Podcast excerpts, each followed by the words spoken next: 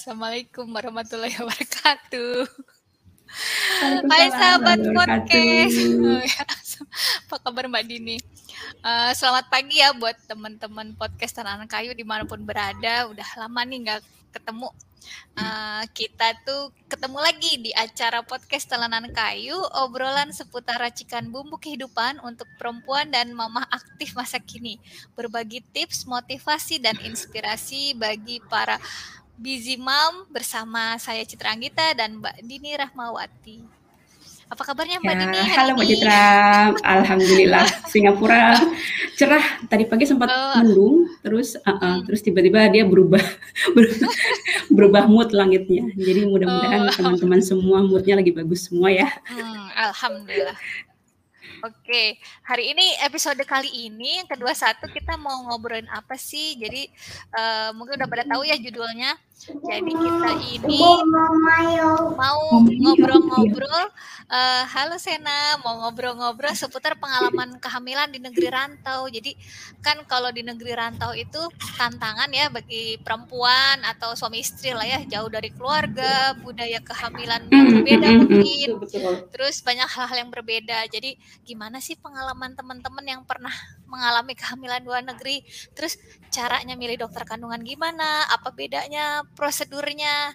Uh, terus tantangan yang lainnya apa aja sih? Jadi kita mau nanya-nanya sama yang pernah melahirkan hamil dan melahirkan tiga kali. Jadi banyak pengalamannya ya sama Mbak Dini.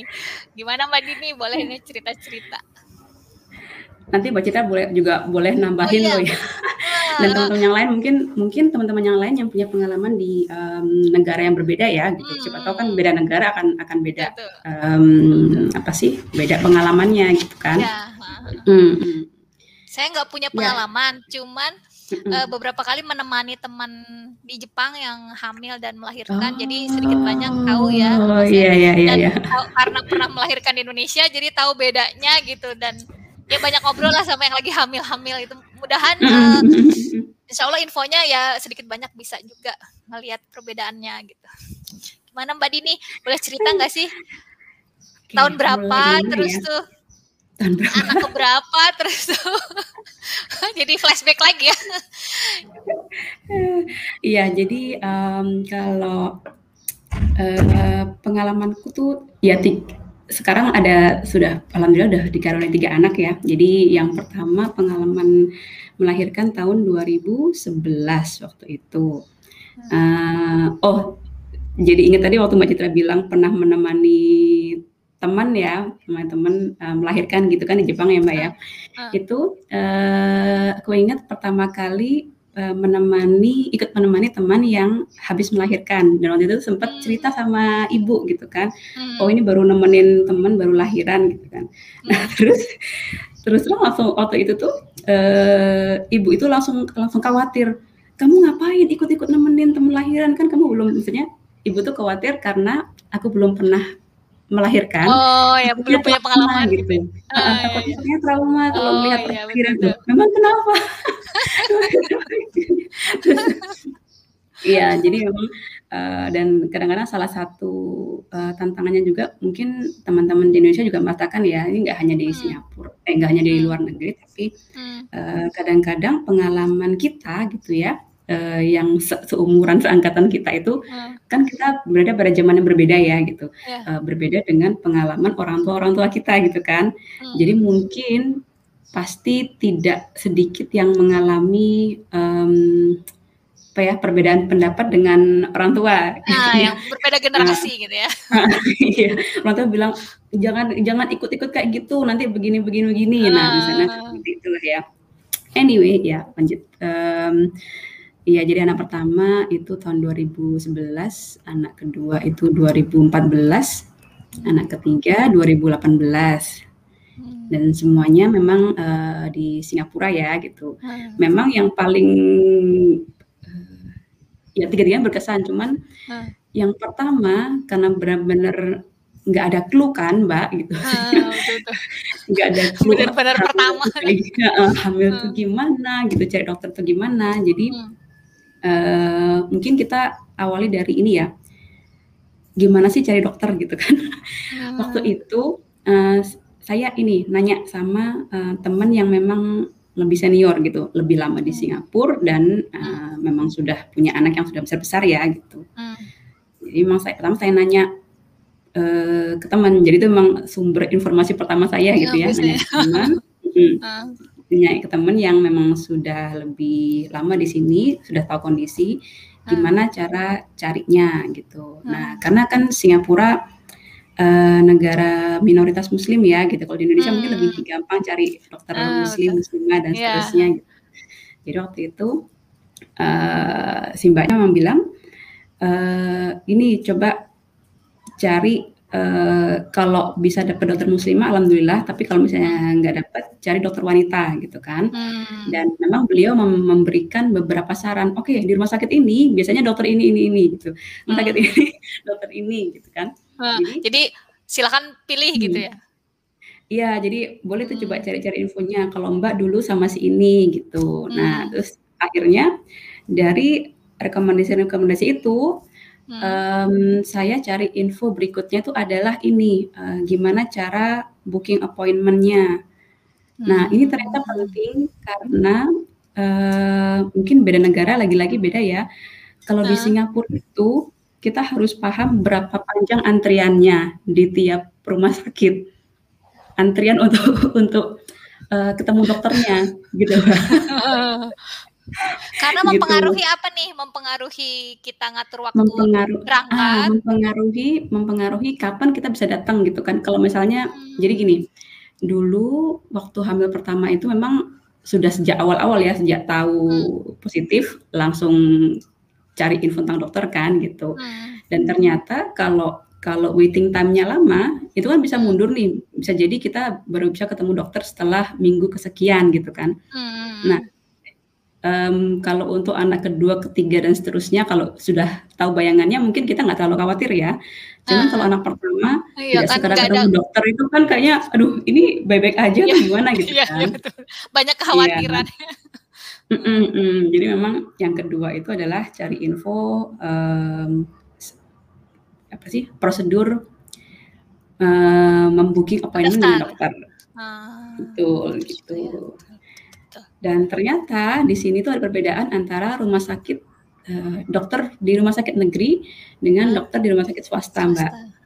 Hmm. gitu. Gimana tuh bedanya? Jadi kalau yang negeri memang rata-rata lebih lama ya hmm. lebih lama uh, nggak bisa langsung lebih ketemu panjang.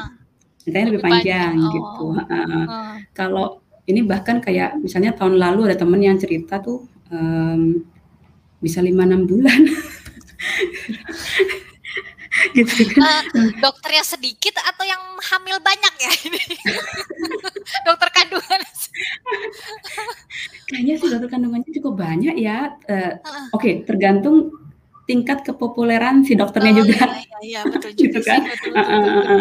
Seperti itu. Jadi memang uh, banyak faktor ya. Iya, Jadi memang perlu, perlu untuk berani nelpon, berani nelpon untuk tanya gitu langsung. Oh, oh bisa ya, boleh tapi. Nah, memang ada cara yang bisa lebih cepat ketemu dokter itu, tapi dapatnya uh, random. Jadi kita bisa cek ke hmm. poliklinik dulu, Mbak. Kalau di sini ya, cek ke poliklinik gitu kan. Uh, biasanya di poliklinik akan diminta tes lagi, tes hmm. urin lagi sekali lagi, terus dikasih surat rujukan ke rumah sakit. Ini ke rumah sakit negeri hmm. biasanya ya. Hmm. Nah, di situ kita bisa langsung langsung datang ke rumah sakit uh, dikasih tanggalnya gitu, nggak jauh-jauh amat, tapi hmm. kita nggak bisa pilih dokter. Nah. Oh iya iya betul betul. betul gitu. Kadang kan nah, kita prefer ada salah satu dokter aja ya sebenarnya. Nah, uh, tapi hmm. lagi-lagi itu saya pernah coba pas hamil yang mana ya? uh, ya waktu itu pernah lewat jalur poliklinik dulu terus baru uh. baru ke rumah sakit. Uh.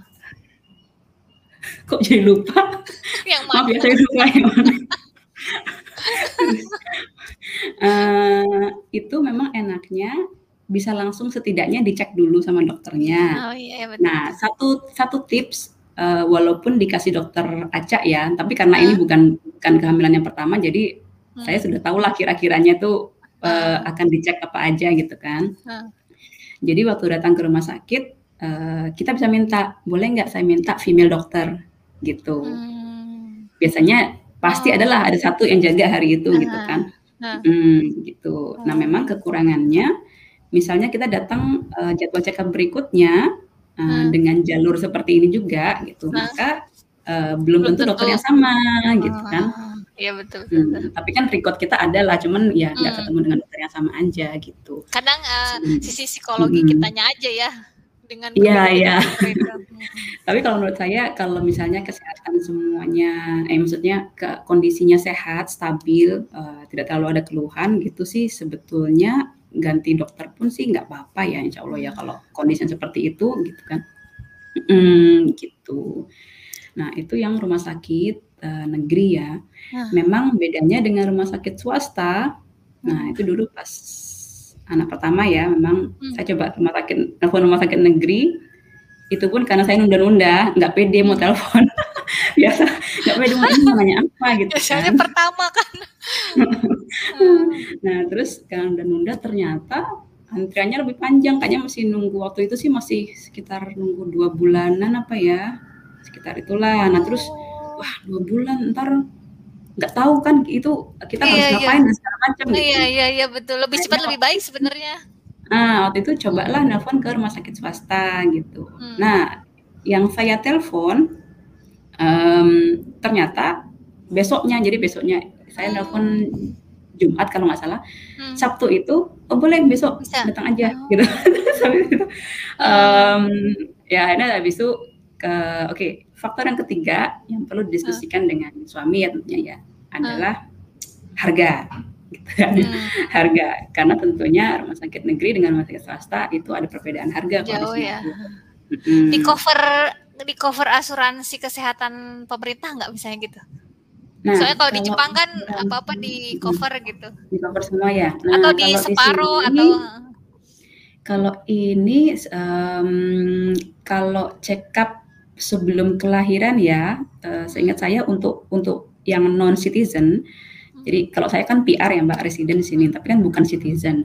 Hmm. Eee, yang untuk non citizen itu untuk check up tidak ada dari asuransi pemerintah. Maksudnya Hmm. biasanya sih yang dipakai itu dana pensiun kita ya, CPF itu, Hmm. CPF-nya Singapura. Eee, itu nggak bisa pakai itu, yang bisa pakai CPF itu adalah, eee, biaya waktu melahirkan. Oh bisa ya, bisa. Hmm. Nah, tapi biasanya, mmm, asuransi kesehatan di perusahaan-perusahaan yang bekerja, itu biasanya ada yang Hmm. meng-cover gitu kan. Jadi Hmm. waktu itu, Hmm. eee, suami bisa tuh reimburse, mmm, Hmm. apa, Untuk lahiran? anggaran untuk check up Hamil juga? sebelum hamil eh, ya Oh, check up selama lahiran. hamil dan untuk Oh. lahiran juga ada Oh, gitu. ah, Mhm, dan itu tergantung ya, ada ada yang, oh maksimal segini, ada yang bisa Oh. total dan seterusnya. Ah. Iya. Oke. Iya seperti itu memang modelnya, Mbak. Hmm. Terus, eee, ya jadi itu ya, eee, yang ketiga memang, mmm, survei tentang harga gitu. Ah. Nah karena satu lagi nih yang menarik di sini, di kalau di Singapura ya, harga ada harga ada harga first visit istilahnya, Mbak. Jadi first visit itu biasanya lebih mahal dibandingkan check up Visit berikutnya? berikut-berikutnya kan. Oh. Jadi kalau kita ganti dokter, kena lagi tuh kan. lagi? Oh Iya, gitu. Makanya mungkin ini ya, apa Oh. namanya, untuk untuk mengurangi yang apa sih, pindah-pindah dokter gitu Ah, kan. lebih baik berarti, eee, apa ya, ini dulu, mmm, dipelajari dulu yang mana gitu biar yakin Ah, betul. ya. Betul betul betul. Kayak gitu, itu kalau masalah, eee, pilih dokter ya. Ya memang waktu itu sih, mmm, kalau teman saya tuh bilang, eee, nanti setelah ketemu dokternya dilihat kira-kira cocok nggak sama dokternya gitu kan. Kadang-kadang ada yang dokter yang, eee, ramah, ada yang ada yang talkative, ada yang suka ngajak ngobrol, Iya iya. ada yang modelnya harus ditanya dulu, Ah, baru dia akan baru jelaskan ah, gitu betul kan, betul betul betul. Gitu. Oh, betul betul Cuman betul. waktu itu saya mikir, lah kalau udah ketemu dokter, udah bayar pula, kayaknya buat pindah itu kecuali benar-benar ada faktor yang Ah, negatif yang banget ah, heeh. selama nggak ada Gitu masalah gitu ya nggak apa. Eee, nggak masalah sih, Kalau terusin aja lah bismillah gitu. eee, kalau di Jepang setahu Jepang saya eee, beberapa teman yang pernah hamil dan melahirkan itu, ya waktu milih dokternya tuh rata-rata memang ada ini milihnya memang dokter perempuan pastinya ya. Sama berhubung kita ini nggak bisa bahasa Jepang rata-rata kan dan butuh biasanya kalau ke dokter atau hal-hal yang berat di kesehatan gitu ya urusan kesehatan biasanya minta tolong temen yang jago bahasa Jepang. Jadi kadang dan sebenarnya kita bisa memilih yang dokter mana aja yang perempuan. Cuman kadang kita nggak enak uh, harus tiap kali kontrol atau tiap kali ada apa-apa harus minta tolong temen kan takutnya temen sibuk ya. Jadi kadang temen beberapa teman yang hamil itu memilih yang uh, dokternya bisa bahasa bahasa Inggris. Jadi uh, oh, walaupun kadang jauh ya, uh, jadi ada rumah sakit yang dekat sama rumah yang bisa paling enggak sekilo lah gitu ya. Uh, tapi kadang di situ ada yang nggak bisa bahasa Inggris katanya gitu. Jadi akhirnya memilih yang jauh yang harus pakai taksi lah gitu ya. Uh, karena di sana dokter dan perawatnya bisa bahasa Inggris kayak gitu sih. Jadi terus ada juga hmm, yang yeah, yeah, yeah, rumah yeah. sakitnya rumah sakit ibu dan anak, ada yang rumah sakit umum, ada yang rumah sakit ibu dan anak. Jadi lebih nyaman karena rata-rata perawat sama dokternya perempuan semua. Ada juga yang milih gitu sih. Oh. Cuman uh, cuman jadi yang saya tahu ya, tapi mm -mm. kalau misalnya ada mungkin tah berbeda beda prefecture.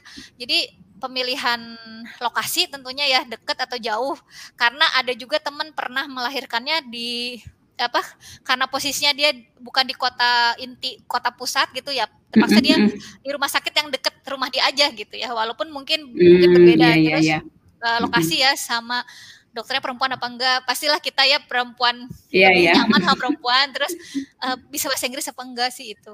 Kalau yes, iya ya, itu sih rata-rata itu hmm, akhirnya bahasa. Walaupun walaupun kita nggak ngerti sebenarnya uh, mungkin cuman ya lebih nyaman kalau ngerti bahasa Inggris ya gitu itu mm -hmm. kalau bisa bahasa Inggris. Ada sih beberapa. Itu sih rata-rata pemilihan dokter. Kalau di Indonesia eh, biasanya eh tadi ngobrolin ini daftar.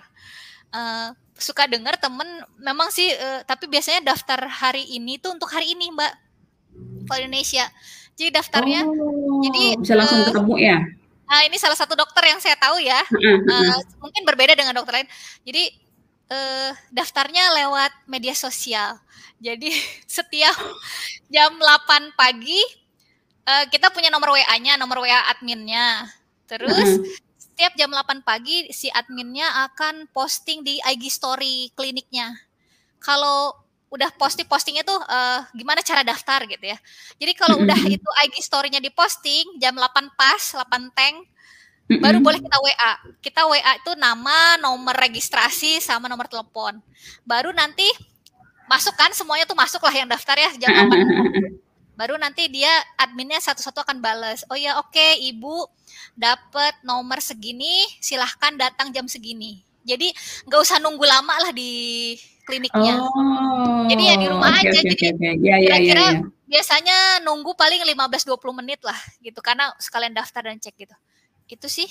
Uh, hmm. tapi mungkin tergantung ya yang saya tahu begitu. Jadi uh, hari ini ya hari ini. Cuman biasanya daftar pagi untuk sore dan malam biasanya sih gitu sih.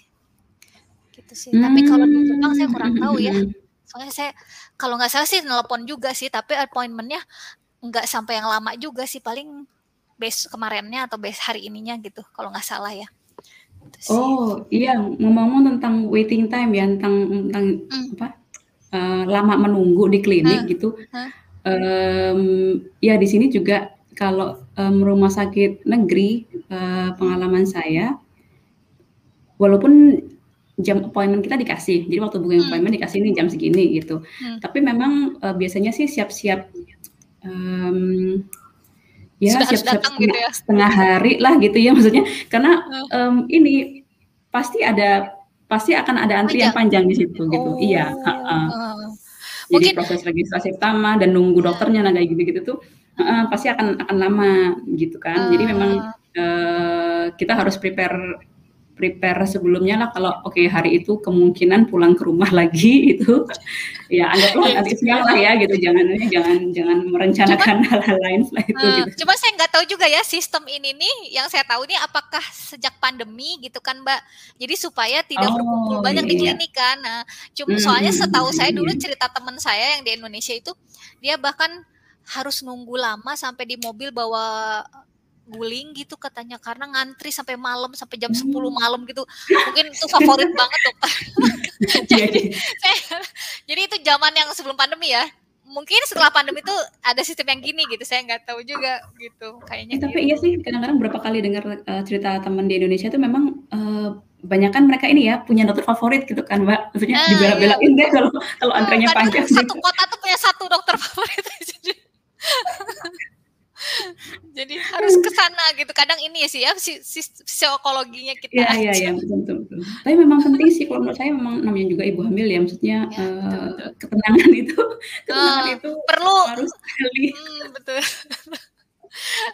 Dengan dokter yang membuat kita tenang aja tuh udah 50% udah ini. Iya. Kayaknya gitu betul betul. betul. Oke. Terus lanjut nih, udah milih dokter kandungan. Kira-kira pas ketemu tuh biasanya langsung dikasih vitamin apa gimana, Mbak? Atau dikasih-kasih Oh apa ya. gitu? Hmm. Mm. Kalau kalau di Singapura biasanya sih em, ini ya sih tablet asam folat ya. Jadi lupa. Bener nggak sih namanya asam folat? Heeh. asam folat, asam folat. Terus habis itu sama em, fish oil yang omega omega 3. Oh, oh beda, beda gitu. Soalnya Beda, ada beda. vitamin yang asam folat sama fish oil satu ya. gabung. Oh, Hmm, ada juga. biasanya sih di sini beda ya. Jadi seingat saya tuh dua itu sih yang wajib. Kayaknya dua itu aja. Hmm. Terus selain itu mungkin kalau kalau kalau kitanya ada keluhan-keluhan lain ya, misalnya kayak kalau biasanya kan trimester 2 atau 3 ada yang konstipasi gitu-gitu Oh kan. iya, mual apa? Hmm, atau ya kayak gitu mungkin nah Eh, eh, mungkin tambahannya ada kalau ada keluhan lain tapi sementara tidak ada Oh, iya. keluhan lain biasanya sih itu aja. hmm. Terus oh kadang-kadang ini nih kalau mereka juga suka kasih sampel susu ibu hamil. Oh, merek Eh, tertentu jadi gitu. sampel sampel sachetnya gitu ya sekalian sekalian Ah. inilah material promosi mungkin ya. Ah, betul, kayak gitu. Cuman eh, sejauh ini sih saya kurang kurang cocok ya minum minum susu ibu. Oh, Maksudnya susu ibu minum susu biasa aja gitu. bisa jauh, betul betul.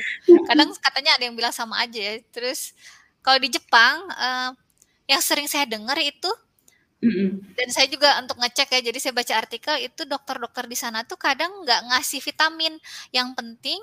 Cuman mungkin awal-awal ada kasus-kasus tertentu mungkin dikasih ya. Cuman eh, biasanya dokter tuh nyaranin makan yang bener aja gitu, pola hidup sehat yang biasa gitu, makan sayur, buah, susu kayak gitu aja. Jadi makanan yang udah ada aja gitu.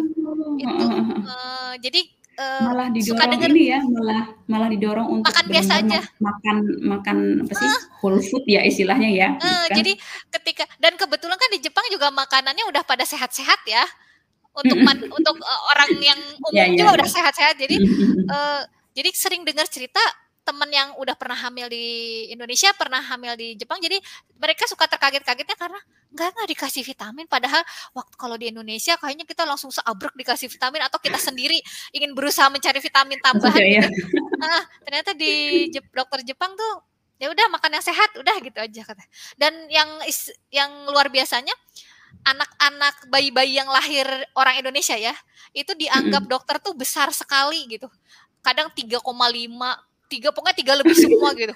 Jadi tuh eh, padahal nggak ada dikasih vitamin, nggak dikasih apa kayak gitu. Besar aja gitu. Kok ini besar-besar ya bayi Indonesia gitu sih rata-rata gitu. Jadi ya itu sih kalau dokter di memang kalau di Jepang em, ukuran ukuran bayi yang dianggap normal itu sampai berapa Iya juga ya. Iya ya, padahal 3 koma itu kan udah sehat ya. Eh, saya kurang tahu, cuman mungkin karena eh, perempuan Jepang tuh kecil dan langsing-langsing Iya, kali iya, ya. kecil Nah, ya. Jadi kalau 3 koma sekian tuh 3,3, 3,4 tuh ya itu terhitung itu besar ya besar, besar. Mm-mm. Dan itu normal, Mbak. Rata-rata teman saya tuh pada normal, nggak ada yang SC.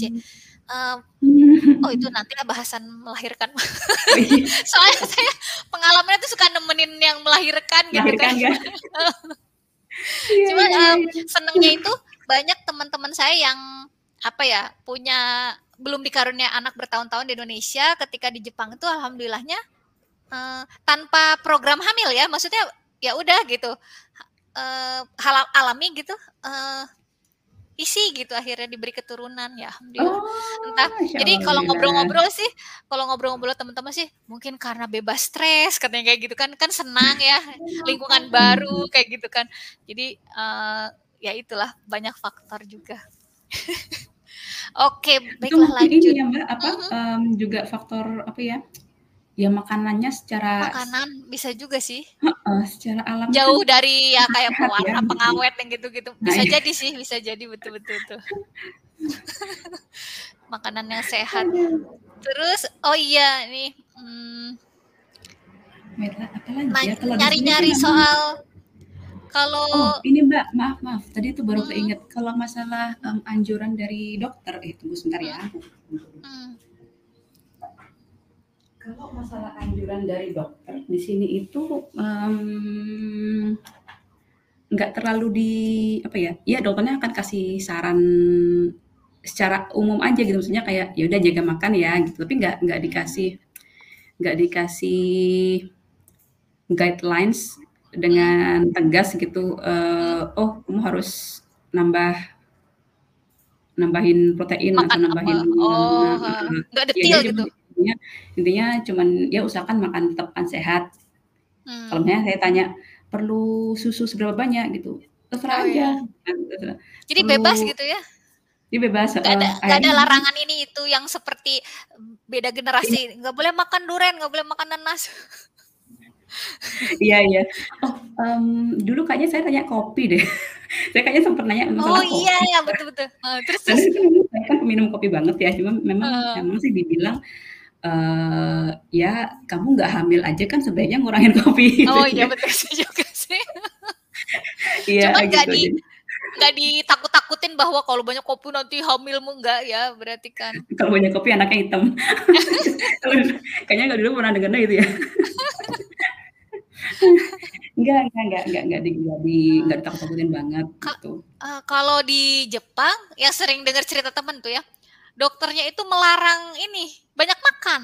Karena dia batasan kan kalau di Indonesia itu kalau nggak salah nggak boleh lebih dari 20 kilogram, eee, berat badan kita Mmm, bertambah naiknya ya? gitu kan heeh, naiknya.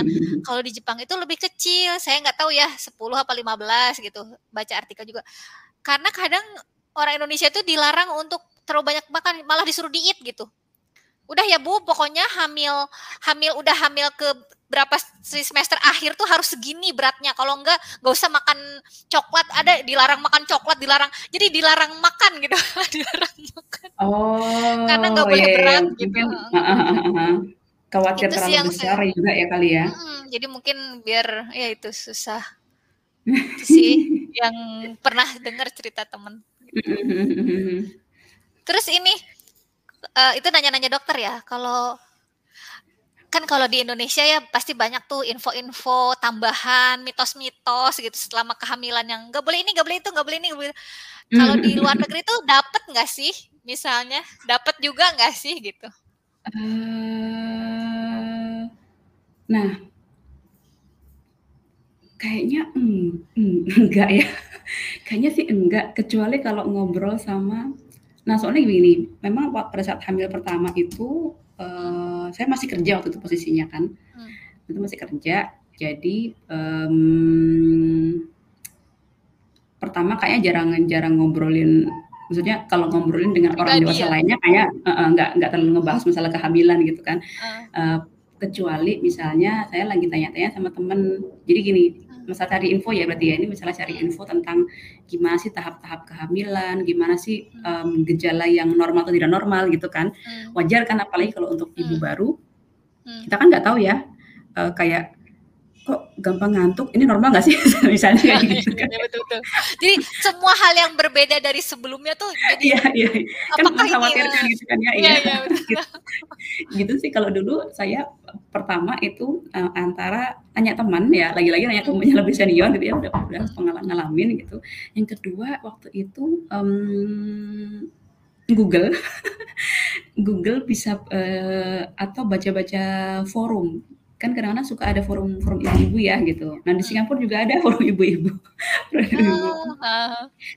Eee, cuman memang, mmm, ini sih, kalau saya bilang tetap harus hati-hati ya masalah forum ibu-ibu itu gitu, karena pertama, Heeh. eee, nasehatnya kan bukan dari bukan Oh, tenaga dari medis gitu profesional ya? medis kan gitu, heeh, bukan dari Mmm. tenaga medis dan, mmm, ya terus Jadi kalau masalah kehamilan saya waktu itu nggak terlalu nggak terlalu banyak cari ke forum.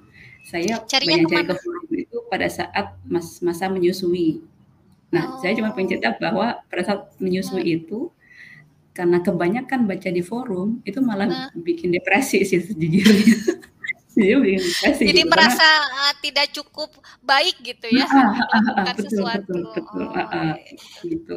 Nah, lagi-lagi memang perlunya cari sumber yang terpercaya itu itu ya. Jadi antara yang sudah pernah mengalamin atau, mmm, kalaupun meng-Google, ini sih cari-cari website yang memang website kesehatan gitu kan. Mmm. Gitu. Betul. Terus, eee, kadang-kadang oh kadang-kadang kita kan bisa juga download itu kan Mbak, apa sih, download aplikasi untuk ibu hamil yang misalnya kayak, "Oh sekarang kamu sudah di" Oh iya, heeh. "Kamu Udah berapa week di" gitu ya? heeh heeh, terus kalau mi bayimu kalau sebesar apa gitu. nah, iya iya, itu itu itu. Bayimu sebesar apa, terus, eee, usia terus udah ngapain, biasanya perkembangannya apa betul aja. betul betul, kan Mmm. ada ada kayak gitunya Mmm, kan. Kan menarik ya betul. seperti itu tuh. Heeh Mhm. heeh. Sama dulu sih pas awal-awal rajin pinjem buku di library itu Mbak. Mmm. Biasanya sih gitu, heeh.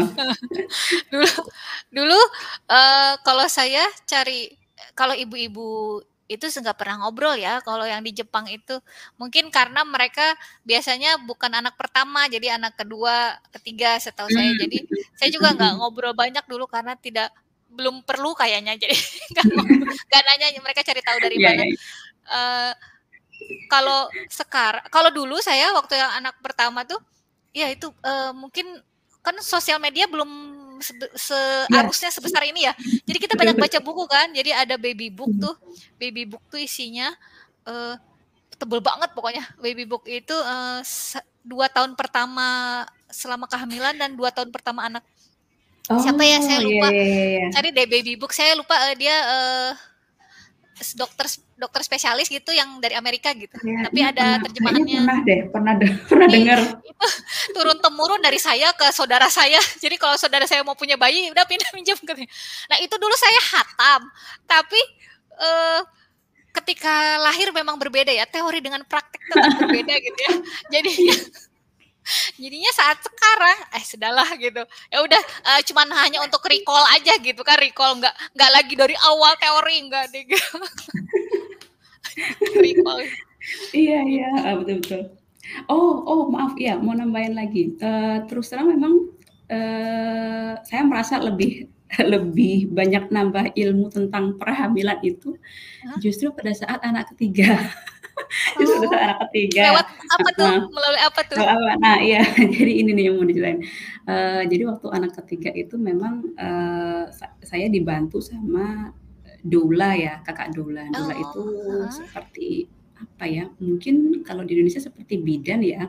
Intinya sih Mhm. sebetulnya, eee, beliaunya ini membantu pada saat proses Mhm. kelahiran gitu kan. Mmm. Tapi kalau si kakak doula ini, mmm, dia akan mendampingi selama masa kehamilan juga, termasuk masalah edukasinya, Mmm, eee, mhm.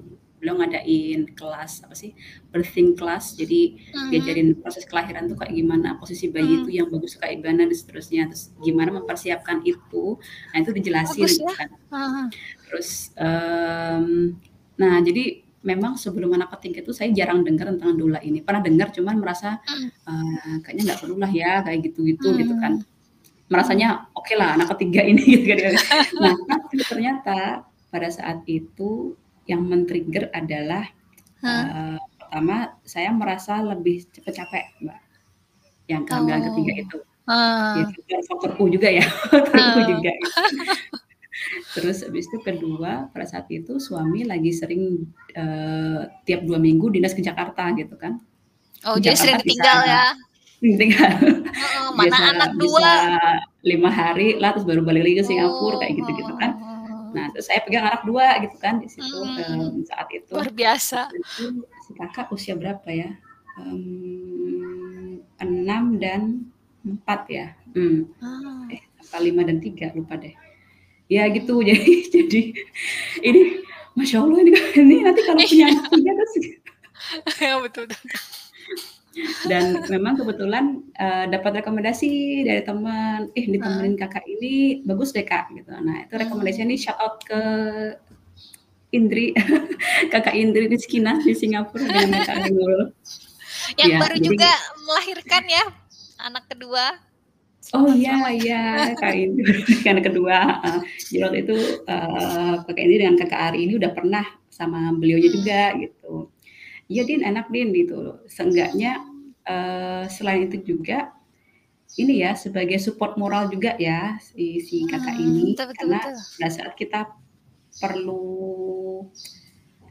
punya pertanyaan ini hmm. kok saya merasa kayak gini ya sebaiknya kayak hmm. gimana hmm. nah gitu tuh hmm. beliau juga bisa jawab lewat WhatsApp gitu hmm. terus uh, dikasih diajarin juga ini makan yang lebih sehat ngurangi oh. nasi misalnya seperti itu ya uh, uh. nasi nambahin sayur itu ngasih taunya di kelas atau personal gitu kayak privat um, gitu waktu itu dikasih taunya pas pertama ketemu. Jadi sebelum sebelum benar-benar deal untuk ya mau oh. mau didampingi sama kakak ini. Jadi memang uh beliau tuh menawarkan satu paket gitu ya istilahnya ya. Uh. Uh, satu paket uh, didampingi dari uh, selama kehamilan sampai uh. eh, pada saat melahirkan sama uh. plus satu kali pijat setelah lahiran gitu kan. Uh. Jadi pas awal kasih tahu, nah nanti saya ngadain kelas ini terus hmm. uh, uh, saya ingin kamu uh, mulai jaga makan terus ini nambahin green juice diajarin bikin green juice juga hmm. uh, terus um, oh dan nanti saya ingin kamu banyak jalan ya selama hamil ini. Nanti tiap tiap dua minggu sekali saya temenin kamu jalan waktu weekend. Tapi di hmm. luar itu usahakan jalan dua dua sampai tiga kilometer per hari gitu misalnya. Jadi memang memang beliau itu menganjurkan menganjurkan ya itu ya benar-benar makan sehat gitu banyak jalan gitu kenapa karena itu yang akan membantu um, melancarkan proses melahirkan proses kelahiran oh. gitu uh, mbak mbak Dini pernah cerita berapa paling jauh jalan Oh iya. saya kaget banget soalnya. 9, 9 kilo hampir hampir 10 ya 9 plus ya hampir 10 gitu. Hmm. Biasanya si kakak ini targetnya ngajakin kliennya jalan 10 kilo gitu. Seha setiap kali jalan ya, satu kali jalan ya, bukan total berhari-hari kan ya? Oh iya enggak. itu kan kakak Indri juga uh, yang anak kedua juga bareng sama si kakak ini. Oh. Hmm. Jadi sama itu diajak jalan uh. juga ya. Uh. Banyak-banyakin jalan kayak gitu kan. Hmm, jadi memang Terus, uh, menganjurkan intinya uh, natural birth ya gitu. Jadi hmm. uh, tanpa diinduksi, uh, hmm. Terus uh, ngajarin sebetulnya badan wanita itu bisa loh apa uh, mengalami proses kelahiran tanpa bantuan tanpa penahan rasa sakit pun sebetulnya bisa. Nah seperti itulah jadi oh. tapi, nah tapi nah persiapannya itu bukan seminggu dua minggu sebelum lahiran, tapi iya, harusnya iya. dari awal. Dari awal. Gitu. Nah iya itu tuh waktu itu saya yang oh gitu ya. Kadang kita trimester akhir aja baru. Biasanya oh, banyak persiapan kelahiran kan uh, gitu. Ternyata nah itu pencerahannya tuh di situ gitu sama si kakak hmm. itu. Hmm. Betul ya kita butuh orang lain untuk ngasih masukan ya. Kadang kalau ke dokter kan waktunya terbatas ya mana antrian panjang yeah, gitu ya jadi betul. jadi kalau ada pendamping seperti itu kita bisa tanya lebih nah, dalam lebih lebih uh, lebih puas ya nanyanya uh, ya. gitu eh, sudah 40 menit mbak. Eh terakhir nih. Uh, kan ya uh, sama waktu di awal juga bahwa hamil di rantau tuh pasti jauh dari keluarga ya. Jadi tantangannya apa hmm. aja sih gitu. Hmm karena um, ya ya ya ya. Ya nah, sih itulah. uh, tapi memang memang soalnya kan saya belum pernah belum pernah merasakan hamil di Indonesia yang dekat keluarga ya, ya gitu. Cuman ya, kalau kalau mendengar cerita teman-teman yang lain gitu ya uh. Mungkin pertama uh, misalnya nih masalah ngidam gitu nah. kan kadang-kadang kalau di Indonesia ngidam makanan apa-apa kan gampang oh, ya carinya. Iya. Mau dari mana aja misalnya beda provinsi bisa dikirimin gitu. gitu kan. Atau dianterin apa. Nah memang jadi kalau di Singapura ya di Singapura sebenarnya sih nggak mungkin tidak sejarang kayak di Jepang ya, di Singapura masih agak-agak mirip-mirip lah Iya ya. sih, gitu betul kan. juga, betul. Eh, saya dulu sih alhamdulillah ngidamnya nggak terlalu parah, cuman pernah inget tuh sekali pengen sate kambing, Mbak. pengen sate kambing. Cuman Nggak ada di Singapura, eh, ada tapi jarang pasti rasanya kambing. beda kali ya.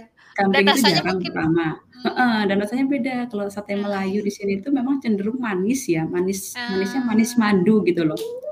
Dan saya tuh kurang Oh. suka gitu, nggak nggak suka yang kayak Ah. gitu. Terus solusinya kambing. gimana? Bikin apa? Cuma maksudnya ya eh, pertama ya apa ya ya saya berusaha memahami bahwa ini kalau nggak ada tapi kan tetap harus makan gitu kan ya. Em, waktu itu kalau nggak salah akhirnya sekali kita cari sate udahlah sate apa aja gitu sate apa aja cari sate ayam juga nggak apa gitu kan ya ah.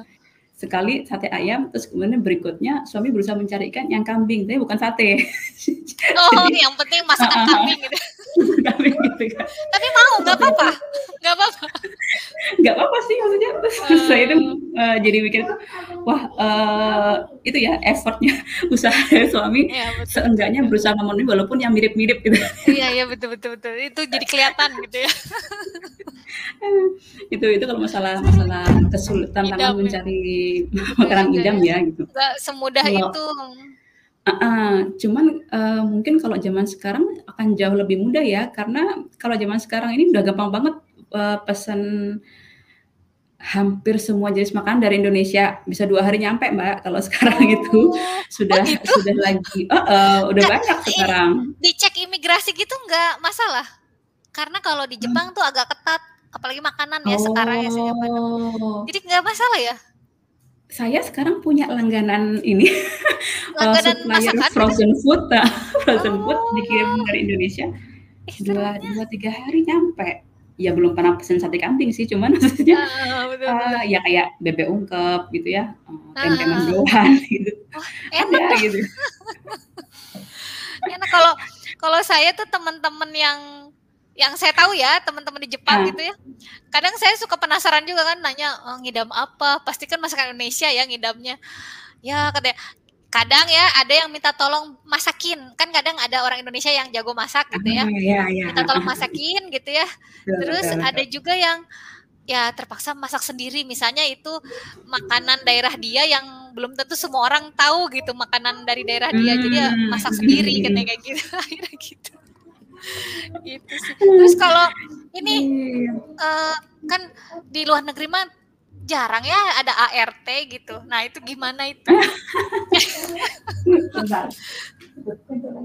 Nah, iya kalau masalah hmm, ya berarti masalah Ya, masalah kerjaan lain-lainnya gitu. hmm, karena itu kalau di luar negeri mah ya apa apa sendiri aja gitu kan Betul, betul. Jadi itu sih memang eh, akhirnya kita belajar bahwa eh, itu konsekuensi kita hidup di rantau ya. Jadi Hmm. eh, kalau ada tantangan apa-apa ya kita berusaha selesaikan pertama sendiri internal keluarga dalam artian ya Hmm. dis- lagi-lagi diskusi sama suami gitu kan. Hmm.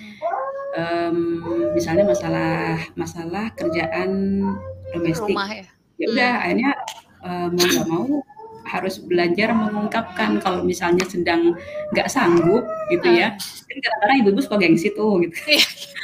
Eh, ibu masa sempurna kayak gininya gitu nggak kan. bisa sih. Masa kayak gininya nggak bisa sih gitu kan. Dan Ah. mengkritisi diri sendiri ya paling pinter aja. Memang di masa kehamilan ini kalau saya lihat juga dari cerita teman-teman ya banyak yang merasa cuman hamil ini harusnya masih bisa lah ngerjain yang lain gitu kan kadang-kadang kita Iya. sendiri yang merasa seperti itu kan mbak iya gitu. iya maaf betul betul betul betul Uh-uh, padahal mungkin uh, badan kita itu lagi, maksudnya hormonnya Iya. lagi berubah segala Iya. macam kan gitu. dan energinya ya nggak sama gitu. mm, nggak bisa sama nggak 100% kayak Betul hamil betul gitu. gitu kan. Uh, istilahnya kalau saya pernah baca itu um, uh, dibilang badan kita tuh lagi lagi nung, growing human gitu, growing Hmm. human inside gitu. Itu Hmm. itu tuh kerja keras gitu. iya Jadi betul ya, kita harus apa ya mengukur kemampuan diri sendiri lah ya mengukur Hmm. kemampuan diri sendiri kalau memang nggak sanggup ya udah either di outsource Nah, di outsource atau um, ya udah direlain gitu harus direlain hmm, turunin standar gitu ya hmm. Hmm, terus ini kan kan jauh dari keluarga bangun support sistemnya gimana gitu. Nah iya. Jauh. Oh sebentar ya mbak. Tunggu tunggu. Hmm. apalagi kalau jelang mau lahiran ya. Jadi kalau kalau di Jepang tuh biasanya ini saya ini dulu ya. Kalau di Jepang tuh bangun support sistemnya ya uh, secara otomatis semua ya walaupun hamil atau enggak hamil ya biasanya orang satu negara lah yang jadi support system kita. Nah begitu juga ketika uh, hamil. Jadi ada yang bertugas siapa aja yang lagi luang itu biasanya bakal nemenin nemenin ke dokter gitu atau hmm, hmm siapa hmm, aja yang luang hmm. akan dan misalnya bisa nyetir atau punya kendaraan dia akan bantu kantor dan itu tuh uh, apa ya sempet saya tuh uh, dulu kan dikira rencananya mau hamil di sana gitu ya. Jadi saya udah ngomong duluan gitu ada kekhawatiran saya yang akan merepotkan semua orang misalnya gitu. Terus enggak mereka malah nggak apa-apa silahkan katanya. Kami akan gini-gini udah bagi tugas malah. Nanti kalau nggak bisa ini yang nganter ini bu ini bu ini kayak gitu sampai kayak gitu. Uh, jadi apa ya ya otomatis aja mereka udah seneng malah seneng kayak gitu. Jadi ya support sistemnya ya orang-orang Indonesia gitu. Nah kalau di kalau Mbak Dini di Singapura gimana ya gitu? Nanti kita tunggu ya teman-teman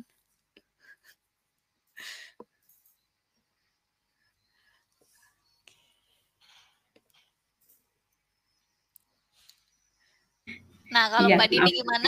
Ah, nggak apa-apa, apa. Uh, iya, benar, benar banget Mbak yang Mbak Citra bilang tadi apa uh, teman ya akhirnya uh, hmm. di di tanah rantau itu kan teman-teman kita tuh udah udah kayak saudara sendiri gitu Keluarga, kan. ya betul betul. Uh, betul. Jadi memang uh, baik dari masa kehamilan. Nah, terus misalnya kayak gini ya. Hmm. Pada saat hamil perlu check up. Kadang-kadang hmm. ada yang um, tidak bisa pergi sendiri sedangkan misalnya suaminya lagi tugas gitu. kerja gitu. ah, tuh, nah nah kadang-kadang ada yang perlu ditemenin gitu nah itu kan hmm. akhirnya uh, kita ya satu opsinya adalah minta tolong temenin teman gitu kan hmm. atau misalnya minta tolong nitip anak misalnya hmm. cek oh iya betul betul, betul. adiknya terus ternyata uh, kakaknya harus di harus dititipin dulu dan seterusnya misalnya seperti uh. itu Uh, kayaknya memang uh, temen ya, apalagi hmm. persiapan lahiran. Nah ini ya, um, planning sebelum kelahiran itu juga hmm. salah satu yang perlu dipertimbangkan. Hmm. Kalau sebelum masa pandemi, dulu-dulu kan idealnya biasanya uh, menjelang kelahiran kita udah persiapan, oh nanti orang tua orang yang tua datang. Uh, uh, saya orang tua datang gitu, uh, keluarga kira-kira dan seterusnya hmm. gitu kan. Tapi kan namanya lahiran kan kita sebenarnya kita ada HPL, tapi kan hmm. lahirannya belum tentu tanggal itu kapan. enggak gitu. Nah, ya, Sedangkan beli tiket pesawat itu kan menentukan tidak HPL. tidak HPL kan.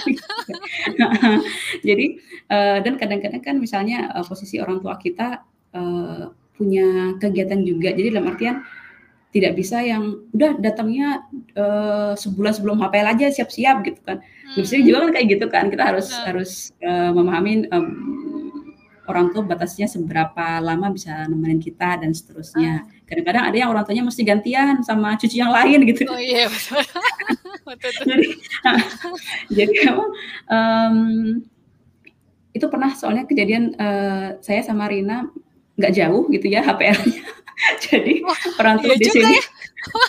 Iya, orang tua di sini negara. Dulu, hmm. dulu gitu kan. Uh, setelah itu pulang karena perlu ngurusin um, tanggungannya di Indonesia dulu gitu ya. Pulang sekitar dua tiga mingguan balik lagi ke sini untuk nemenin saya.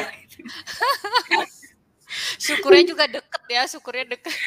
Iya, alhamdulillah ya waktu itu kan juga memang hmm. sebelum pandemi ya gitu masih. masih oh iya, betul. betul. Uh, nah tapi ya itu lagi-lagi plan B dengan teman itu memang perlu gitu. Hmm. Misalnya kalau misalnya tiba-tiba kontraksi pertama, hmm. apalagi yang sudah punya sibling sih, maksudnya udah punya anak-anak yang lebih besar dan perlu hmm. dititipkan gitu kan, hmm. dititipin ke siapa gitu. Hmm. Dan kalau bisa memang uh, tempat tempat keluarga yang nanti kita menitipkan anak-anak kita, itu Hmm. sebaiknya yang kalau saya sih prefernya lebih dekat dari rumah kita ya. Jadi Ya, betul kita betul. mengantar anak ke situ, langsung Iya. misalnya langsung ke rumah sakit gitu kan. Ah, Jadi nggak betul betul. rutenya nggak nggak kejauhan gitu. Ah, betul betul. Mhm. Biasanya kalau di di Jepang karena biasanya satu apartemen itu barengan orang Indonesia jadi ya yang satu apartemen biasanya jadi tempat Oh, yang utama ya gitu. ya ya ya. Karena lebih mudah Iya, kan. gitu. Betul. Betul. Bahkan memang pas, eee, lahiran yang terakhir ini, eee, saya malah nggak nitipin ke Rina ya gitu, karena memang rumah Rina Oh. lebih lebih jauh gitu kan, Heeh. lebih jauh dan rutenya sama rumah sakit yang dituju tuh kebalikan arah gitu Beda. istilahnya. Heeh, jadi memang waktu itu saya minta tolong, eee, teman yang tinggal nyebrang sih, tinggal nyebrang blok rumah kita Hmm. gitu kan. Hmm. Mhm. Dan memang karena Mbak Hmm. ini sudah, eee, ya sudah paham lah, udah udah kenal lama gitu, "Ya boleh kapan Hmm. aja Din," gitu. Jadi, Hmm. mmm, sore itu pada saat sudah mulai kontraksi, saya udah langsung ngabarin, Udah "Mbak, siaga kayaknya ya. Sudah siaga kayaknya juga. habis ini saya nganter ke sana." Oh. Seperti itu. Jadi memang Nganter sendiri ya? heeh. Nganter sendiri?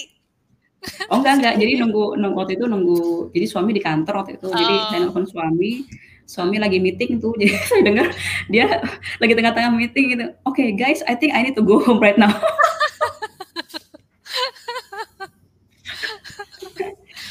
Begitulah ya. Iya, jadi memang, Masya Allah. eee, istilahnya, eee, kita di rantau ya harus siap-siap, kira-kira worst case kalau nggak ada keluarga, siapa yang mau Hmm. dimintain tolong gitu. Gitu Hmm, sih. betul betul betul. Dan tidak Jadi sungkan untuk minta tolong juga ya, gitu. Iya ya, jangan sungkan sebenarnya, betul betul. Eee, so toh nggak masalah sebenarnya, dika dimintai tolong tuh nggak masalah, apalagi karena kan sesama orang Indonesia lah gitu. Seru banget ya ngobrol pagi ini, pagi ini. Banyak jadi tahu nih, eee, di negara lain tuh gimana sih hamil gitu kan ya. Jadi tahu Nah, gitu, iya, mhm mhm, mhm. seru-serunya, eee, terus ya tantangan-tantangannya karena jauh dari keluarga, jauh dari kampung halaman, gimana susahnya kalau mau ngidam, kalau mau nyiapin Iya. lahiran ke rumah sakit, ah, seru-seru banget.